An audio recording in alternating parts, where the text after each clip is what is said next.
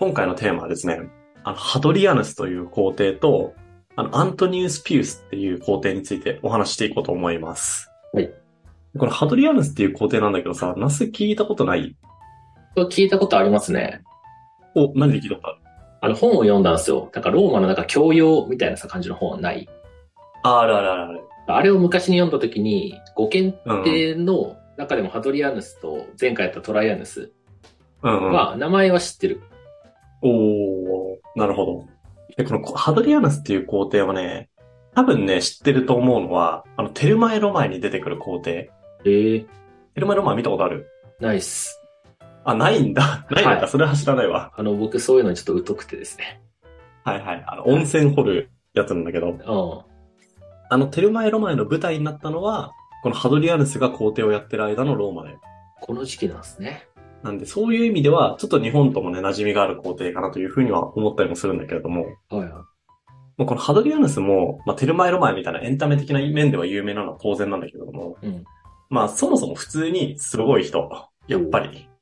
当たり前に。うんうん、で、さっきとトライアヌスと並んで、もうご検定の中でも特に重要な二人っていうふうに言われてるので、まあ、今回はなぜそのハドリアヌスがね、そんなに重要視されてるのかっていうところをお話していくんだけれども、うん、この人も前回同様、西洋行ったのも大英雄なので、うん、例のごとくね、人間としてのハドリアヌスっていうところを見ていくのも良いかなと思ったので、はい、そこからお話していこうと思います。でもこのハドリアヌスなんだけれども、結構トライアヌスと近いところがあって、トライアヌスってローマ帝国史上初の属州出身の皇帝だったじゃん。うん。で、このハドリアヌスもね、属州出身なんですよ。なんでにかい連続続くんだよね、属州出身者が。はいはい。で、かつトライアヌスに指名されてハドリアヌスが皇帝になってるわけなので、うん、まあ、接点っていうところがね、結構早い段階からあって、うん、何かで言うと、ハドリアヌスがじゅっさいの時に、まあ、ハドリアヌスの父親が亡くなってしまっていて、で、その際の後見人になったのがトライアヌスなんだよ。ああ、なるほど。当時トライアヌスさんじゅうさんさいで、まあ、軍団の大隊長だった時期。なんでまあ課長ぐらいだよね。うんの時期だったので、まあ、次期皇帝になるとはね、誰も予想してなかった時期に、ハドリアヌスはね、トライアヌスと接点を持ってるんですよ。うーん。ちなみにハドリアヌスの父親とトライアヌスは、あの、いとこの関係なんで血も繋がってる。あ、そうなんだ。なんで結構ね、遠い親戚ぐらいなんですよ。ああ、そうだね、確かに。で、このハドリアヌスなんだけれども、生涯を通した趣味っていうのがふたつありまして、おまあ、少年時代からね、ずっとそれに没頭してたらしいんだけども、一つがギリシア文化。で、もう一つが狩猟。で、特にギリシア文化に関しては、まあ、これ当時でギリシャの最盛期のちょっと後ぐらいだから、ギリシャ哲学とかもあるし、あのギリシア式の彫刻とかもあるから、そういう芸術性だったりとか、まあ、特に芸術だったらしいね。にすごく傾倒したらしくて。うん、はいはい。で、ついたあだ名はギリシアっ子っていうあだ名がついたらしいですね。ああ、そんな好きだったんだ。すごい好きだったらしいよ。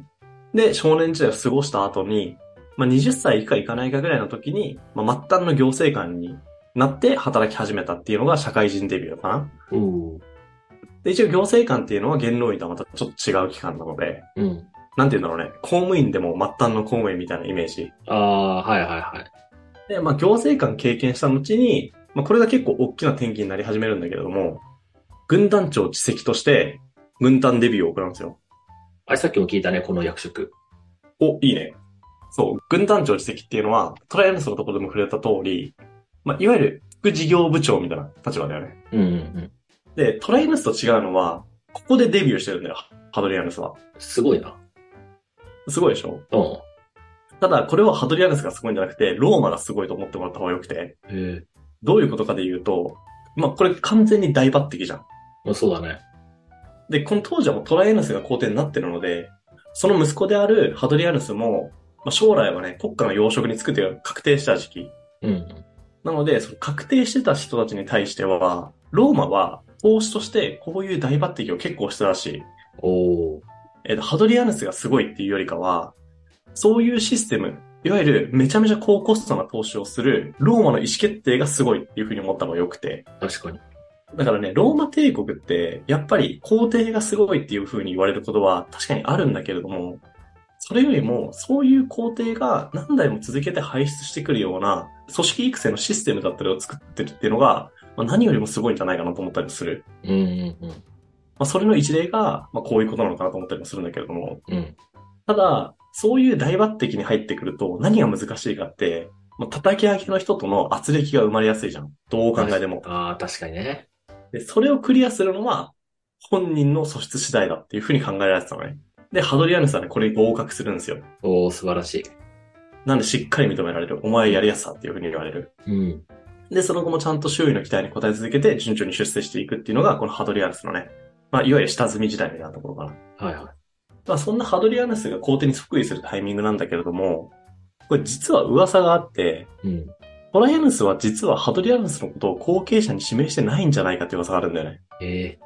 まあ、どういうことかと言いますと、うん、トライアヌスって妻がいたんだけれども、うん、この妻とハドリアヌスがめちゃめちゃ仲良かったのね。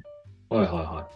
その妻がトライアヌスのことを見とった後に、トライアヌスの死をまあ隠して、で、ハドリアヌスが後継者であるということを、まあ、軍団に認めさせることで既成事実化した後に、トライアヌス亡くなったよというふうに公表したっていう、なんか本当にトライアヌスはハドリアヌスのことを後継者と指名してたのかっていう謎は、今でもね、解き明かされてないんですよ、これ。おー、まあ、確かにわからないよね。本当かどうかはね。わからない。うん。迷宮入りしてるから、これは。うん、確かに。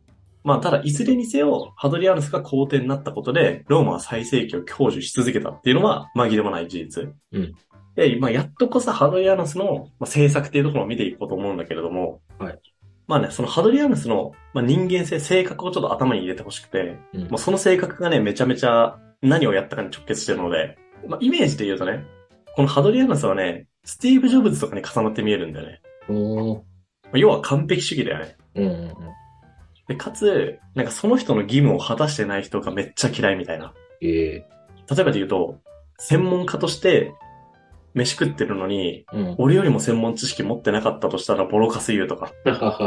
なんかの学者と対談した時に、こいつ学者って名乗ってるくせにレベル低くねって言ってハドリアヌスが思っちゃったんだって。うん、で、実際に口喧嘩が何かをハドリアヌスから始めて、を言いまかしちゃったんだ、その学者のことをね。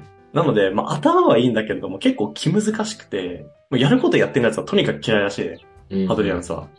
完璧主義で、人に求める水準が高くて、はいはい、で、かつ、この美的感覚もすごい優れてる。うん。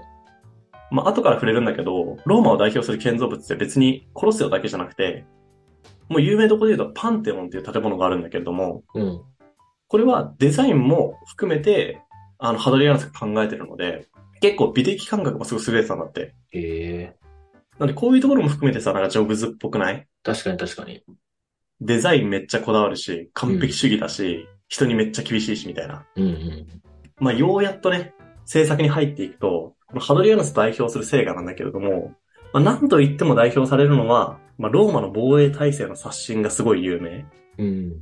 まあ、テルマエロマエの中でも少し触れられてるんだけれども、ハドリアヌスは在位期間中にローマ帝国の領土、属州も含めてね、うん、をくまなく旅して、まあ、何、何かやってるんだよ。はいはい。ハドリアン、テルマエロマエの中ではね。うん。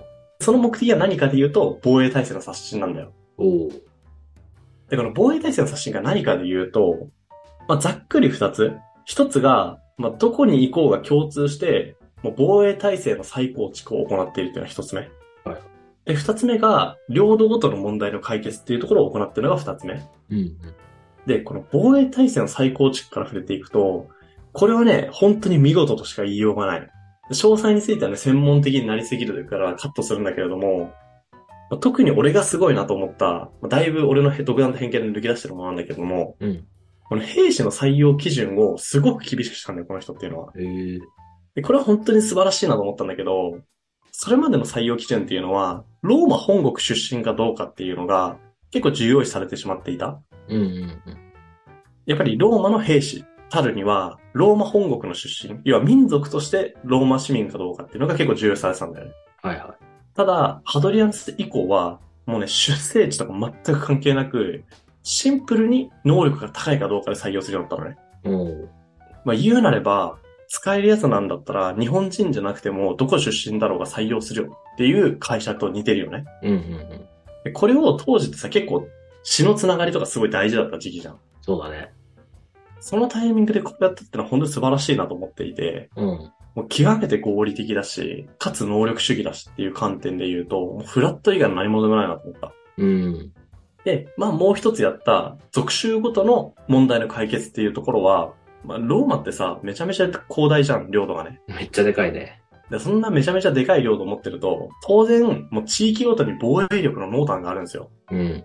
で、それによって防衛課題も当然異なるので、なんで局所最適で課題解決を行ったっていうのがこの二つ目で。はいはい。で、これも属州の数だけ問題があって、その問題の数だけ解決策もあるわけなので、うん、ここでいちいち触れてたらもうそれだけで日が暮れるのでは触れないんだけれども、うんうん、まあ有名なところで言うと、ハドリアンズウォールっていうのをね、作ってる。かっけえな。かっこいいよね。かっこいい。で、これはね、イングランドに作られてるんだけれども、うん、まあ、これも防衛体制を構築したっていうところで、あ、なんかどっかで言ったけど、リメス・ゲルマニクスと近い。ああ、あったね。西洋版の万里の長城を作ったって感じだね。はいはいはい。まあ、こういうのがね、ハドリアヌスの知性だったんですよ。すごいね。うん。しかもこれ平和な時代にこれやってるのがすごくない？あ、そうだね。そこがすごいね。確かに危機意識芽生えてからじゃなくて、そう。やばそうだから、先手打ってやっとくっていう精神がすごいよね。あ、そうそうそう。で、俺が最初にジョブズと近いんじゃないって言ったのは結構そこで、うん。多分平和だったとしても、これもっと防御力上げられるだろうと多分思っちゃったんだよね。だから、要は完璧じゃなくて、ほつれが結構あるなって思ったから、多分こういうことやったんだと思ってて。うんうんうん。なんかそこら辺にやっぱ完璧主義のさ、何たるかっていうのが結構出てるなと思った。そうだね。で、この人、芸術面だったりとか文化面だったりもすごく造詣が深い人だったので、うん、他の有名な例で言うとローマ法大全っていうところを作り始めてる、うん、でこれはハドリアヌスが生きてる間には完成しなかったんだけれども、後代にユスティアヌスっていう皇帝が完成させていて、うん、でそのローマ法大全っていうのは今でもあの法律の面で言うともう大著っていう風に言われてる。ローマの別名って 法, 法の民だからね。はい。あとはまあ当然なんか文化事業とかにもすごい投資してて、うんうん、まあ、ちょっと触れたけどパンテオンっていうすごい綺麗な建造物とかを作ったりもしてる。うん、かつ自分のデザインで。でまあそのハドリアヌスはこれだけの功績を残して、まあ、亡くなってしまうんだけれども、うん、その亡くなった後に皇帝を継ぐのがアントニウス・ピウスっていう人。はい。でこの人はね本当は後継者になるはずじゃなかったんだよ。へー。ただ当初ハドリアヌスが後継者にしようと思ってた人が亡くなっちゃって、はい、なのでアントニウス・ピウスに、まあ、その白羽の矢が立った、うん、代わりとして、えー、と皇帝についてっていう風になって皇帝についた人ですね。うん、繰り上げ統制みたいな感じで、ね、ああすごい、そうまさにその通り、はい、でまあこのアントニウス・ピウスが何やったかっていう話なんだけれども、うん、まあ、何もやってない。えって言われても困るじゃん。あ、困る。ただ何もやってないって言われるくらいその知性が平穏そのものだったらしいよ。だから歴史家とかも書くことなさすぎて困るとか言ってたらしいよ。でね、ゴシップも何もなかったんだって本当に。なので、まあ、唯一特徴づけられる部分に触れるんだったら、あのハドリアヌスってさ、その知性の大半をさローマ外で過ごしてるんだよね。うんうん、旅してたって言ってたもんね。そうめっちゃ旅したから属州とかに行って、うん、もう自分の目で防衛体制作ったりしたからね。うん、逆にこのアントニヌスはその知性を置いてローマを出ることはなかったらしいね。ほうほう。もうすごい対照的だよね。うん。あ、ちなみに人間としてもね、アントニヌスはめっちゃジェントルマンだったらしいから、あのハドリアヌスみたいな気まず、気難しい人ではなかったらしいよ。おお。もういろいろと真逆なんだけど、この人ね。で、ただこのローマを出ることがなかったっていうことは、まあ、ローマの属州の状況とかを知らな、知る機会がなかったっていうふうにも言い換えられて、うん。それが結果、このね、最後のご検定になるマルクス・アウレリウスっていう人がいるんだけれども、はいはい、こうアントニヌスの後の皇帝、このマルクスのことをね、すごく苦しめることになるっていうのが、まあ、次回のお話ですね。まあ、ローマの最盛期を通じたこのご検定の話なんだけれども、はい、まあ、次回がね、こう一回ローマ史通してラストにしようかなと思っていて、はいはい、もう最盛期で一回止める。うん、そのラストがね、どういう終わり方をするのかっていうところをね、ちょっと楽しみにしていただけたらなと思うんだけれども、はい、今回どうでした？聞いてみて。アントニウス・ピウスってさ、ご検定のうちに含まれてるわけじゃん。含まれてるね。含めていいのって思うんだけどさ。おお。なんかどう、どうなんか、なんか、今までの話を聞くと結構さ、前の工程って結構大事じゃん。自分の前の工程ね。あ、そうだね。イメージとしては、アントニウス・ピウスって前の工程が、まあ、ハドリアヌスだったから、ご検定に数えられた。うん、結構ラッキーパンチだと思ったよ。はいはいはいはい。で、逆に、なんかアウグスティスの後だっけ、あの、うんうんうん、悪帝って言われてた方いたと思うけど。あ、ティベリウスね。あ、そう。あの人って、アウグスティスの後だったから悪帝って呼ばれてるのだって、うんうんうん、なんか順番違ったら全然工程として良かったんじゃないかとも思うんだよ。はいはいはい。だからなんかそこら辺って結構難しいなと思ったな。マジ運用素結構あるんじゃねっていう。ああ、でもめっちゃいい見方するね。俺ね、それはすごいわかると思った。俺も全く同じ感想を抱いた。まあ、ここからはね、あの、本当に感想なので、うん、ちょっと間違ったこと言ってたとしたら、あの、優しく教えてほしいんだけれども、うん、俺、あの、視聴者に向けて言ってるんだけど、アントニヌスピースはね、ハドリアヌスがありとあらゆる問題を解決した後に、皇帝として即位したから何もなかったっていうパターンだと俺は思ってるよ。ああ、はいはいはい。だから、アントニヌスの時代にめちゃめちゃ難問がふっかかってきたら、俺、この人に解決できたのかなとか思ったりもしてる。ああ。ただ、あの、擁護というか、褒める点というか、良かった点で言うと、逆に減点はなかったんだよね、明確に。そうだね、確かに。カリグラとかはさ、前の皇帝が結構優秀だったからさ、うん。まあ、要は同じような状態からスタートしてるわけじゃん。そうだね。あ、なのにマイナス要素でかすぎて悪手というふうに言われちゃってるけど、うん。アントニヌスはそういう、なんか前の投資を使い切るみたいなことはしなかったんだよね、多分。うんうんうん。だから、まあ、無難っちゃ無難だったんじゃないかなっていう感じ。ああ、はいはいはい。加点要素もなければ、ま、減点要素もないみたいな感じだった気はするな。うん。この時マジで最適、最適な工程だったってことやな。あ、それはあると思うよ。うん。なんかすごいいい目の付けどころな気がする。俺もね、全く同じこと思った、本読んだ時。やっぱそうだよな。なんかいろいろ聞いてるとそう思ってきてしまってね。悪手たちが浮かばれないなっていう気持ちにもなってきたよ。うん、ああ、まあそれはね、ちゃんと優秀な人は優秀だからね。そうそうそう。まあ今回そんなところだな。そうだね。ということで、本日も聞いていただいてありがとうございます。面白いと思っていただけたらぜひ YouTube のチャンネル登録や、ポッドキャストの評価、フォローの方をお願いいたします。